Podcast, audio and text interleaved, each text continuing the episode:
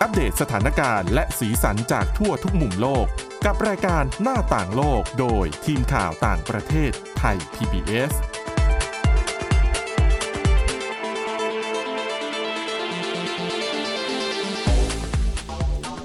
สวัสดีค่ะคุณผู้ฟังต้อนรับเข้าสู่รายการหน้าต่างโลกกันอีกครั้งนะคะ วันนี้ค่ะ เรายังคงมีเรื่องราวที่น่าสนใจมานำเสนอเช่นเคยนะคะอ่าและสำหรับวันนี้นะคะ พบกับคุณอาทิตย์สุมนเรืองรัศนทรแล้วก็ดิฉันสวรักษ์จากวิวัฒนาคุณค่ะ สวัสดีค่ะ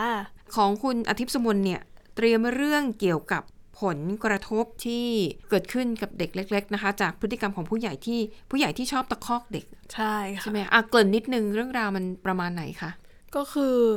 ถ้าแบบคนทั่ว ๆ ไปคิดกันก็คือเด็ก อืม ที่อาจจะผ่านการถูกทารุณกรรมทางเพศ หรือว่าการถูกทารุณกรรมทางร่างกายเนี่ย อืม น่าจะได้รับผลกระทบในการพัฒนาในการเติบโตใช่ไหมคะ แน่นอนอยู่แล้ว ใช่ แต่ว่าจริง ๆ แล้วการที่เด็กเนี่ยถูกทารุณกรรมทางวาจา ก็คือการถูกตะคอก ถูกตะโกนใส่เนี่ย อืม ก็ส่งผลกระทบเหมือนกัน โอ้อันนี้น่าสนใจ เพ ค่ะ ราะเพราะดิฉันเชื่อว่าเด็กๆ หลายคนกำลังเผชิญกับสภาพแบบนี้อยู่ เช่นอ่ะผู้ปกครองเนี่ยอาจจะไม่ได้แบบแตะเนื้อต้องตัวอะไรอย่างเงี้ย ค่ะ แต่เวลาไม่พอใจหรือเวลาอะไรก็คือตะคอกใส่เด็ก อืม เนาะ อันนี้น่าสนใจเดี๋ยวเรามาฟังกันนะคะ แต่ว่า ค่ะ เรื่องแรกค่ะ น่าสนใจเช่นเดียวกันนะคะ อันนี้อาจจะเป็นเรื่องที่คุณผู้ฟังหลายท่านอาจจะเคยได้ยินชื่อของตุ๊กตา ยี่ห้อหนึ่งมันชื่อตุ๊กตาแบริก อืม นะคะทำไมถึงหยิบเรื่องนี้ขึ้นมาเล่า ก็เพราะว่าในช่วงที่เกิดดราม่าที่มีการไปยึดทรัพย์สินนะคะของผู้ที่ถูกกล่าวหาว่าเกี่ยวข้องกับขบวนการผิดกฎหมายต่าง ค่ะ ๆ คือคนที่ต้องการฟอกเงิน ปรากฏว่าผู้ต้องสงสัยเหล่านี้เนี่ยนะคะตำรวจเนี่ยไปตรวจแล้วก็พบไอ้ตุ๊กตาแบร์บริกเนี่ยคือเป็น 10 10 ตัวเกือบร้อยตัว อืม ก็ แล้ว คือ ก็ เป็นของสะสมที่หลาย ๆ คนนิยม ใช่ กันด้วย ค่ะ ดิฉันเองเนี่ยก็รู้จักตุ๊กตาแบร์บริกนะ รู้ว่ามันราคาสูงมาก ใช่ แต่ดิฉันเนี่ยก็ไม่เคยรู้ว่า เอ้า มันมีส่วนเกี่ยวข้องในการฟอกเงินด้วยเหรอ อืม เหตุผลเป็นเพราะอะไรเดี๋ยวไปฟังกันนะคะ แล้วก็บอกว่าจะบอกว่าตุ๊กตาแบร์บริกที่ถูกยึดเนี่ย ไม่ได้เฉพาะในกลุ่มที่กระทำความผิดที่ถูกกล่าวหาว่ากระทำความผิดในเมืองไทยเท่านั้น ค่ะ ในต่างประเทศก็มีผู้ที่ถูกกล่าวหาว่าเกี่ยวข้องกับการฟอกเงินเนี่ย มีตุ๊กตาตัวนี้อยู่ในความครอบครองเช่นเดียวกัน อืม นะคะอธิบายก่อนตุ๊กตาแบร์บริกคืออะไร เดี๋ยวสะกดให้ฟังนะคะเผื่อคุณผู้ฟังเนี่ยจะไปเสิร์ชแล้วก็ดูว่าหน้าตามันเป็นยังไง ชื่อของมันก็คือ B E A R bear ที่แปลว่าหมี ค่ะ ต่อด้วยคำว่า brick B R I C K นะคะ B E A R B I C K bear brick เขียนสะกดติดกัน ค่ะ ก็คือมันก็จะเป็นโครงสร้างเหมือนกัน คล้ายๆเป็นตุ๊กตาหมี แต่ว่าจุดเด่นของมันก็คือลวดลายที่จะแต่งแต้มลงไป อืม บนตัวของไอ้ตุ๊กตาหมีเนี่ย มันจะแตกต่างกันอ่ะคิดง่ายๆ คุณผู้ฟังอาจจะนึกถึงเวลาเราไปตามห้างสรรพสินค้าอะไรที่เป็นโซนเด็กอะ่ะ มันจะมีอยู่ซุ้มหนึ่งพวกซุ้มแบบ เอา ตุ๊กตาปลาสเตอร์อะคือทุกตัวหน้าตาเหมือนกันหมด ค่ะ รูปร่างเหมือนกันหมด แต่ว่าเด็กๆอะ่ะก็จะไปซื้อมาแล้วก็มานั่งเพ้นท์นั่งระบายสี อืม คือหลักการเดียวกันเลย เพียงแต่ว่าแบร์บริกเนี่ยนะคะ คนที่แต่งแต้มลวดลายสีสันลงไปบนตุ๊กตาเนี่ย เกือบทั้งหมดเป็นศิลปินชื่อดังระดับโลก อืม หรือไม่ก็ต้องเป็นดีไซเนอร์ที่มีผลงานโดดเด่นระดับโลกเช่นเดียวกันนะคะสำหรับที่มาที่ไปของตุ๊กตาแบร์บริกเนี่ย แม้ว่าชื่อมันจะบอกว่าเป็นตุ๊กตา แต่มันไม่ใช่ของเล่นสำหรับเด็กเลยนะคะ เพราะว่าสนนราคามันแพงมาก เรียกว่าเป็นของสะสม ค่ะ ยิ่งเก็บไว้นานๆ ยิ่งเป็นของหายากมูลค่ามันแบบมีแต่เพิ่มขึ้นเพิ่มขึ้น อืม นะคะ อารมณ์เดียวกับพวกกระเป๋าอย่างนี้ไหมคะ ใช่ พวกกระเป๋าแบรนด์เนมชื่อดัง อืม ที่โดยเฉพาะอย่างยิ่งพวกรุ่นคลาสสิก ค่ะ หรืออย่างบางรุ่นเนี่ยเป็นรุ่นที่ผลิตขึ้นมาในจำนวนจำกัด แล้วก็ไม่ผลิตอีกแล้ว อืม อะไรแบบนั้นนะคะ ทีนี้ไปดูก่อนต้นกำเนิดของแบร์บริกเนี่ยมันมาจากไหน ต้นกำเนิดเนี่ยมาจากบริษัท Medicom Toys นะคะ เป็นผู้ผลิตของเล่นสัญชาติญี่ปุ่น ผลิตขึ้นมาครั้งแรก ปี 2544 คือตอนนั้นผลิตขึ้นมาไม่ได้ตั้งใจเอามาขายนะ ตั้งใจที่จะมอบเป็นของที่ระลึกให้กับผู้ที่เข้าร่วมในงานประชุม World Character Convention ที่จัดขึ้นในกรุงโตเกียว ค่ะ แล้วก็หลังจากนั้นเป็นต้นมา มันเลยกลายเป็นของเล่นสะสม เพราะว่าอย่างที่บอกโครงสร้างตุ๊กตา มันก็จะเหมือนกันหมด อืม แต่ในเวลาต่อมานะคะ เขาจะให้ศิลปินชื่อดังเนี่ยระดับที่ได้รับการยกย่องเนี่ยนะคะ ดีไซน์ออกมา และปีหนึ่งเนี่ยเขาจะผลิตออกมาแค่ 2 ครั้ง และในแต่ละรุ่นเนี่ยจะมีตุ๊กตา 18 แบบ แล้วก็จะมีธีมเนี่ยมันแตกต่างกันไป ถึงบอกไงปีหนึ่งออกมาแค่ 2 ครั้ง แล้วก็จำนวนจำกัดมันไม่ได้ออกมาแบบเป็นแมสเยอะมากนะคะ ค่ะ พอต่อมาเรื่อยๆเนี่ยก็มีการไปร่วมมือ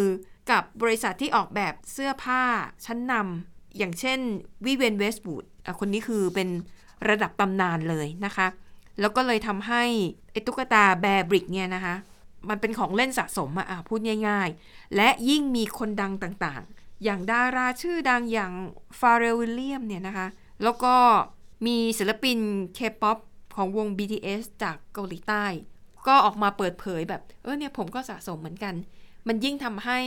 เอ่อสินค้าตัวนี้เนี่ย มันดูภาพลักษณ์ดีมากขึ้น ค่ะ อาทีนี้คือต้องพูดกันอย่างยุติธรรม กลุ่มคนที่เขาสะสม เพราะว่าความชื่นชอบส่วนตัว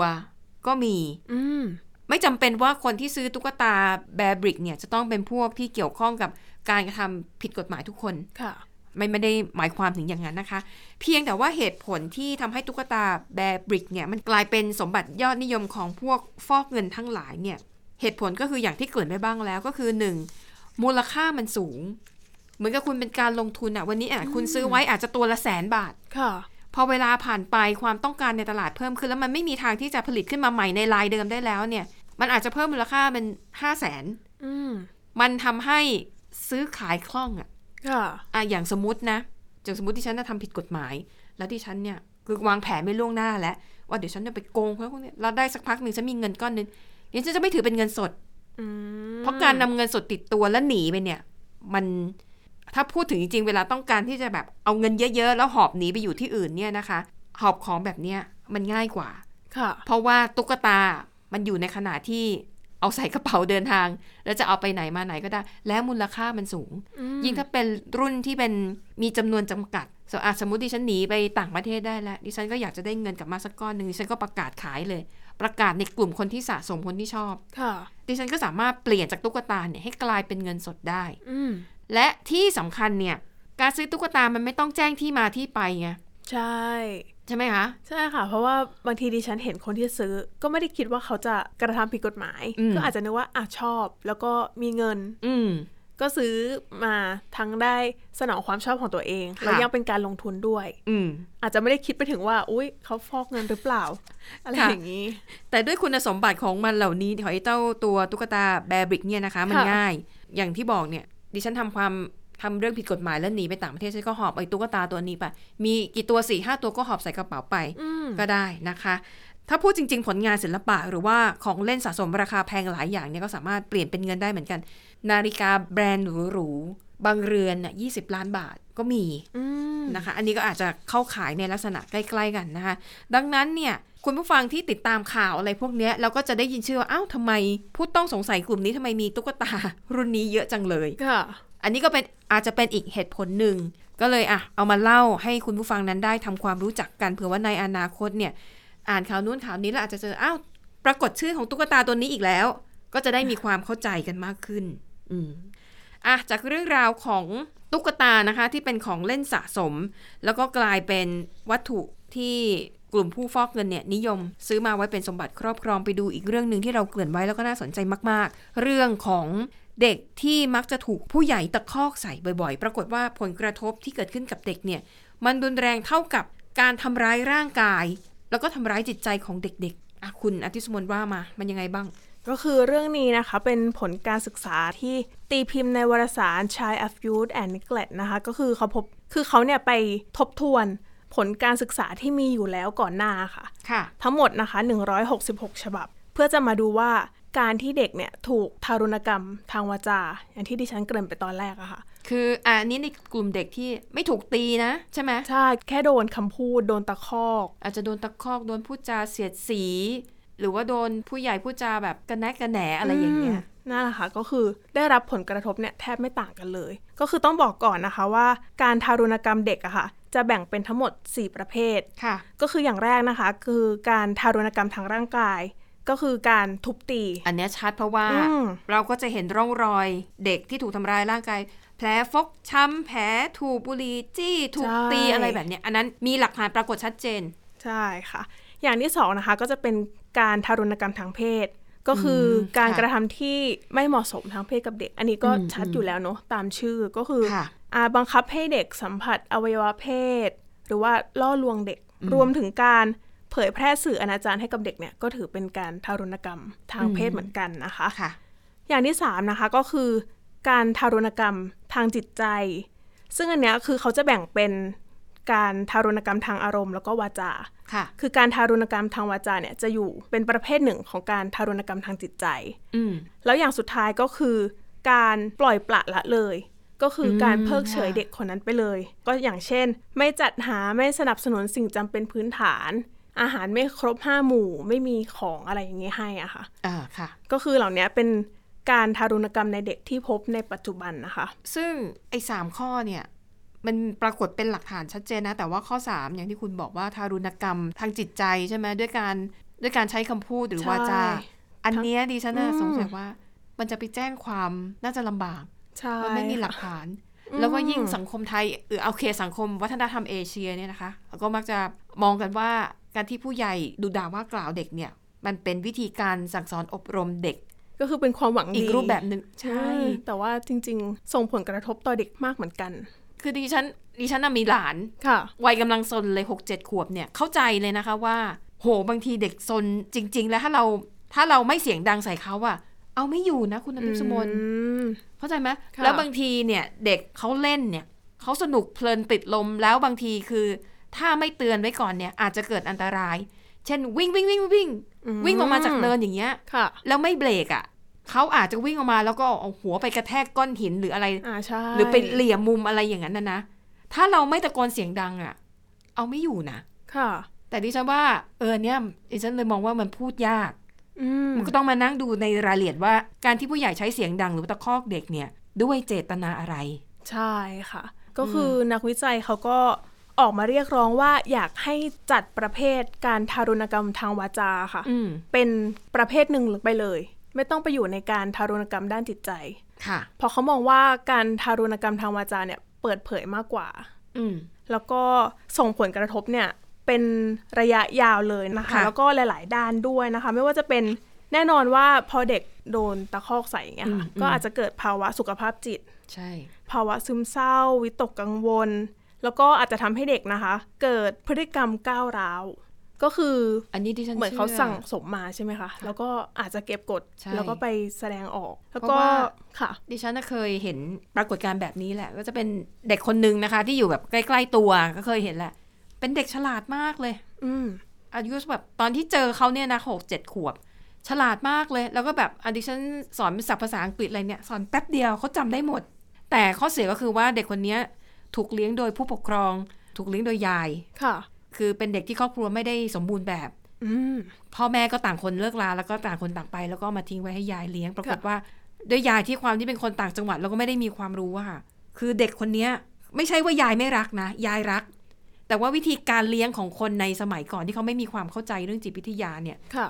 เด็กคนเนี้ยไม่ว่าจะขยับทำอะไรอะ่ะคือโดนตะคอก อืม ตลอดเวลาจนดิฉันน่ะรู้สึกว่าเด็กนี่มันคงทำอะไรไม่ถูกแล้วอ่ะ ค่ะ คือทำนู่นก็ผิดทำนี่ก็ไม่ดี ต่อให้ทำดีก็จะไม่ได้รับคำชม ก็จะถูกพูดแบบในเชิงประชดอีกอะไรแบบเนี้ย ค่ะ อ่ะเหมือนสมมติอ่ะเด็กเล่นของเล่นเสร็จแล้วก็รีบไปเก็บ ยายมาเห็นแทนที่จะชมบอกว่า เออทำไมทำนี้ทุกครั้งล่ะ ก็คือมันไม่มันไม่เคยมีคำชม อืม มีแต่เสียงตำหนิเสียงแบบประชดประชัน ค่ะ แต่จะบอกก่อนว่าทั้งหมดเนี่ย คุณยายรักหลานนะ แต่ว่าวิธีการเลี้ยงดูอ่ะ วิธีการแสดงออกด้วยอาจจะ ใช่ ดิฉันนะมีความแบบกังวลใจกับอนาคตของเด็กคนนี้อยู่ลึกๆนะคะ จนกระทั่งเวลาผ่านไป 5 6 ปีก็ได้ข่าวว่า อ๋อ สุดท้ายแล้วเด็กคนนี้ก็ ก็อนาคตไม่น่าจะสวย เพราะว่าตอนนี้ก็น่าจะเรียนอยู่สักมัธยมศึกษาตอนต้น แล้วก็ได้ข่าวว่าอาจจะเรียนไม่จบมสองมสามเลยด้วยซ้ำเพราะว่าพฤติกรรมไม่ค่อยดี พฤติกรรมก้าวร้าว แล้วก็ไม่เรียนหนังสือ แล้วก็คบเพื่อนที่ชักชวนกันไปในทิศทางที่ไม่เหมาะสม ค่ะ ทั้งทั้งๆที่เด็กคนเนี้ยดิฉันมองว่าเขาเป็นเด็กฉลาด อืม ก็เลยรู้สึกเลยว่าเด็กที่ถูกตะคอกอย่างไม่มีเหตุผล ค่ะ และถูกตะคอกตลอดเวลา เขาจะไม่มีความมั่นใจ แล้วเขาก็จะมีความก้าวร้าว แล้วก็อาจจะตัดสินใจเรื่องสำคัญในชีวิตไปในทางที่ผิด เพราะว่า พอโดนคุณยายตวาดอย่างเงี้ยคุณคิดดูเวลาเด็กมีปัญหาเด็กจะกล้าไปขอคำปรึกษาไหม ไม่กล้าแล้ว เออ ก็อย่างน้อยก็ไม่ปรึกษายายแล้ว อาจจะไปปรึกษาเพื่อนแทน แล้วเพื่อนอะ ในวัยเดียวกัน ก็วัยเดียวกัน ค่ะ แล้วก็จะไปมีวุฒิภาวะอะไรอ่ะ อืม อันนี้ก็คือแชร์ประสบการณ์ส่วนตัวที่เห็นของจริงมาแล้ว ค่ะ อืม ซึ่งอันเนี้ยอย่างอย่างที่คุณสาวรักษ์บอกก็คือ การที่ถูกตะคอกบ่อยๆอะค่ะ อาจจะทำให้เด็กเนี่ยตีความผิดก็คือผู้ใหญ่สื่อสารมาอย่างหนึ่ง ค่ะ แต่เขาก็ตีความไปอีกอย่างหนึ่ง ม อย่างที่คุณสาวรักษ์บอกก็คือ คุณยายอาจจะไม่ได้ชม แต่ว่าใช้การประชดประชันว่าทำไมคราวหลังไม่เก็บอะไรอย่างเงี้ยค่ะ จริง ๆ อาจจะทำดีแล้วแหละ แต่ว่าพอโดนแบบนี้เด็กก็เอ๊ะ แต่ก็สับสน ใช่ว่าสิ่งที่เราทำเนี่ยดีหรือเปล่า ใช่ แล้วนอกจากนี้นะคะ ก็อาจจะยังส่งผลให้เด็กเนี่ยไปใช้สารเสพติด ก็คืออน นี้ ดิฉัน แหละ ว่าน่าจะคบเพื่อนด้วย แล้วก็อาจจะพากันไปด้วยหรือเปล่า ค่ะ นะคะ แล้วก็รวมถึงแอลกอฮอล์ด้วยนะคะ แล้วก็อาจจะส่งผลในด้านพฤติกรรม ค่ะ ทำตัวแปลกแยก ม นอกจากก้าวร้าวก็คือแปลกแยกทำตัวเงียบ ค่ะ แล้วบางคนก็อาจจะสูญเสียความมั่นใจไปเลย แน่นอน ค่ะ แล้วก็อาจจะส่งผลกระทบด้านสุขภาพ นอนหลับไม่เพียงพอ ผวาไง ไม่รู้ว่า อืม วันนี้จะโดนอะไรอีก นะคะ หรือว่าบางคนก็อาจจะเป็นโรคอ้วนไปเลย อืมค่ะ นะคะ ก็คือส่งผลกระทบหลายด้านมากจริง ๆนะคะ จากการแค่ถูกตะคอกใส่ ถูกตะโกนใส่นะคะ ค่ะ ซึ่งเขาก็บอกด้วยนะคะว่าสาเหตุก็อาจจะมาจากผู้ใหญ่อะค่ะ พอเราโตเป็นผู้ใหญ่เราอาจจะมีภาระต่างๆมากมาย ค่ะ แล้วหลายครั้งก็อาจจะเผลอไป ใช่ ตะโกนใส่เด็ก โดยที่เราก็อาจจะไม่ได้ตั้งใจ ใช่คุณอาทิตย์สุมนถ้าคุณอยู่กับ อืม เด็กจริง ๆ เนี่ย คือบางคนอาจจะแบบ เฮ้ย เราเป็นผู้ใหญ่แล้ว เราต้องมีวุฒิภาวะ เราต้องใช้ความอดทน เราต้องไม่ดูเด็ก แต่ในโลกแห่งความเป็นจริงนะ คุณไปดูนะ ถ้าคุณเจอเด็กที่ซนมากๆ เนี่ย มันยากมากอะ และ และในบางจังหวะอย่างที่บอกถ้าเราไม่ไม่ใช้ไม้แข็งกับเขาอะเราจะไม่สามารถรับมือกับเด็กๆ ได้เลยนะสำหรับเด็กบางคนที่แบบซนสุดๆน่ะ แล้วอย่าง อืม บางคนผู้ปกครองไปทำงานทั้งวัน ค่ะ เหนื่อยทั้งวัน แล้ว ค่ะ ถ้ายิ่งอยู่กรุงเทพนะคะ รถติด อืม กว่าจะถึงบ้าน พอกลับไปเจอลูกอ่ะอาจจะลูกอาจจะหลานซนขึ้นมาบางที ค่ะ เราก็อาจจะเผลอพลั้งไปจริง ใช่ ๆ อืม ดังนั้นะคะเนี่ยคำแนะนำดิฉันว่าไงเดี๋ยวถ้าเป็นดิฉันเนี่ยถ้าเผลอไปเนี่ยแล้วก็ไปตะคอกเด็กแล้วร้องไห้เลยเนี่ยนะ ก็อาจจะโอ้ขอโทษนะโอ้ยขอโทษนะ ป้าเออเนี่ยป้าอารมณ์เสียป้านู่นป้านั่นป้านี่เออหนูก็ต้องแบบเออช่วยป้าหน่อยนะ อย่าดื้อเกินไป อะไรแบบเนี้ยก็พยายามจะแบบเออถ้ารู้ว่าตัวเองอารมณ์ไม่ดีแล้วคุมไม่อยู่ก็ไม่ต้องไปอยู่ใกล้เด็กเลย ไปหาอย่างอื่นทำไปไกลๆให้คนที่เขารับมือไหวอะ่ะก็คือพ่อแม่เขานั่นแหละ ซึ่งนี่ก็เป็นสิ่งที่นักวิจัยที่เขาทำเรื่องเนี้ยค่ะ อืม เขาก็แนะนำขึ้นมาเหมือนกันว่า อืม ผู้ใหญ่เนี่ยควรจะเรียกว่าระลึกถึงพฤติกรรมของตัวเอง ก่อน ค่ะ ที่จะพูดกับเด็กก็คืออ ม คิดก่อนพูด อืม แล้วก็พยายามไม่ตะโกนใส่เด็ก ค่ะ ไม่ดูถูกไม่พูดจาไม่ดีกับเด็กนั่นแหละ ค่ะ นะคะ แล้วก็ถ้าเกิดพลาดไปแล้ว อืม เผลอพูดไปแล้วแล้วก็ ค่ะ ผิดใจกันไปแล้วนะคะ ก็ ค่ะ อยากให้หาเวลาไปเคลียร์ใจกับเด็ก ก็คืออ ม ไปอธิบายให้เขาฟัง ค่ะ เหมือนคุณสาวรักษ์บอกเมื่อกี้ก็คือ ไปอธิบายว่าเออเมื่อกี้อารมณ์ไม่ดีนะอะไรเงี้ย ป้าขอโทษนะอ่ะ ใช่ ไปไอติมลู ก นะคะเขาก็แนะนำว่าถ้าเกิดกรณีแบบนั้นเนี่ยก็ อืม อยากจะให้เคลียร์ใจกันนะคะ ค่ะ แล้วก็อยากจะให้นึกถึงเด็กที่เราบางทีเราตะคอกใส่อะค่ะสมมติเป็นเด็กวัยหัดเดิน บางทีเขาไม่ได้รับรู้สารที่เราจะสื่อสมมติน้องซนใช่ไหมคะแล้วเราตะโกนว่าเด็กคนนั้น แต่ว่าน้องเนี่ยยังเด็กมาก ไม่เข้าใจความหมาย ใช่ ที่เราพูดออกไป ๆ ใช่ค่ะ แต่ว่าสิ่งที่เขาจะดูดซับไปก็คือ ความหงุดหงิดของเราที่เราส่งไปนั่นเอง อืม เนี่ยค่ะเขาก็เลยแนะนำว่าผู้ใหญ่ก็ควรจะระลึกถึงพฤติกรรมของตัวเองตลอดนะคะ เออ อืม นะคะ แล้วก็นอกจากนี้นะคะ ก็ยังมีข้อมูลจากองค์การอนามัยโลกนะคะ เมื่อปี 2014 เขาพบว่าการทารุณกรรมทางวาจา ทางจิตใจในเด็กอะค่ะ ตอนเนี้ยคือมีมากกว่าการทารุณกรรมทางร่างกายแล้วก็ทางเพศ แต่ว่าอันเนี้ยเป็นข้อมูลในปี 2014 ตอนเนี้ยอาจจะเปลี่ยนแปลงไปแล้ว อืม แต่ว่าตอนนั้นก็คือการทารุณกรรมทางจิตใจเนี่ยมีเยอะกว่าอีก อืม ซึ่งดิฉันว่าอาจจะเยอะกว่าด้วย เพราะว่าเราอาจจะไม่ได้ไปทำการสำรวจทั้งหมดทุกบ้านได้ แล้วบางครั้งเราไม่ได้เห็นผลชัดเจนนะคะเหมือนการทารุณกรรมทางร่างกายที่เด็กอาจจะมีแผลฟกช้ำอะไร แต่ อย่าง นี่ เงี้ยค่ะ ใช่ แต่ว่า อืม การทารุณกรรมทางจิตใจมันเป็นบาดแผลที่ฝังอยู่ในความรู้สึก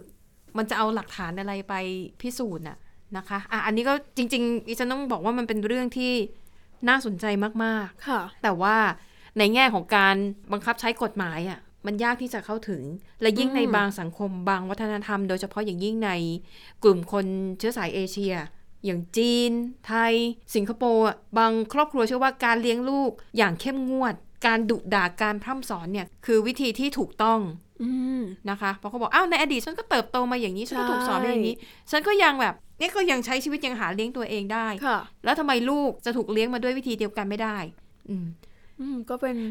เรื่อง แต่ ที่อาจ แต่ จะ ไม่ เป็น ใช่ ยุคสมัยด้วยนะคะ ใช่แต่ไม่ใช่ว่าเด็กทุกคน ร อาจจะเหมาะกับ ป วิ ลี่ยน ธีนี้ไง ค่ะ เด็กบางคนอาจจะสภาพจิตใจอ่อนแอ อาจจะต้องการคำพูดที่ปลอบประโลมใจ หรือวิธีที่มัน ใช่ ละมุนละม่อมมากกว่าการตะคอกใส่ ค่ะ ก็ นะคะ เป็นอีกหนึ่งเรื่องที่ต้องหาทางออกนะคะ แล้วก็ ค่ะ หลาย ๆ บ้านอาจจะเริ่มจากการปรับเปลี่ยนทีละเล็กทีละน้อย อืมนะ พ คะ ยายามเข้าใจเด็ก ๆอืม ใช่ใช่นะคะ รู้ว่าเด็กอะซนแต่ว่าอ่ะเราโตแล้วว่าเราเป็นผู้ใหญ่เรานี่แหละก็ต้องพยายามห้ามใจตัวเอง แล้วก็ดูว่าเออวิธีการแบบไหนการพูดคุยกับเด็กแบบไหนที่จะทำให้เขาเข้าใจ เพราะที่ฉันเชื่อว่าเด็กอะรู้เรื่อง ค่ะ เพียงแต่ว่า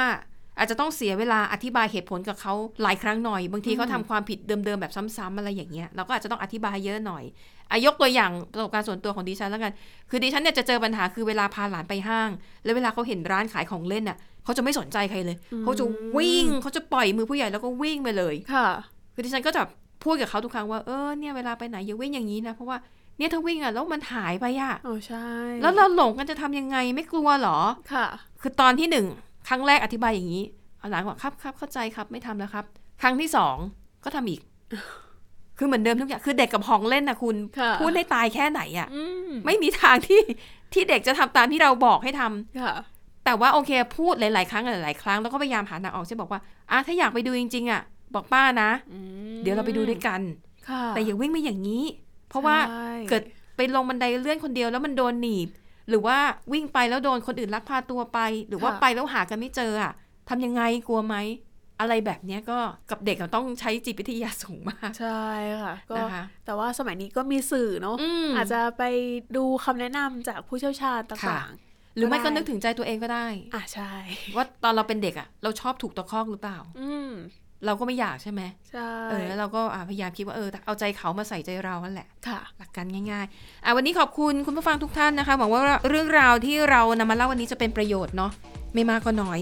อ่ะวันนี้หมดเวลาแล้วขอบคุณสำหรับการติดตามลากันไปก่อนพบกันใหม่ตอนหน้า สวัสดีค่ะ สวัสดีค่ะ Thai PBS podcast. View the world via the voice.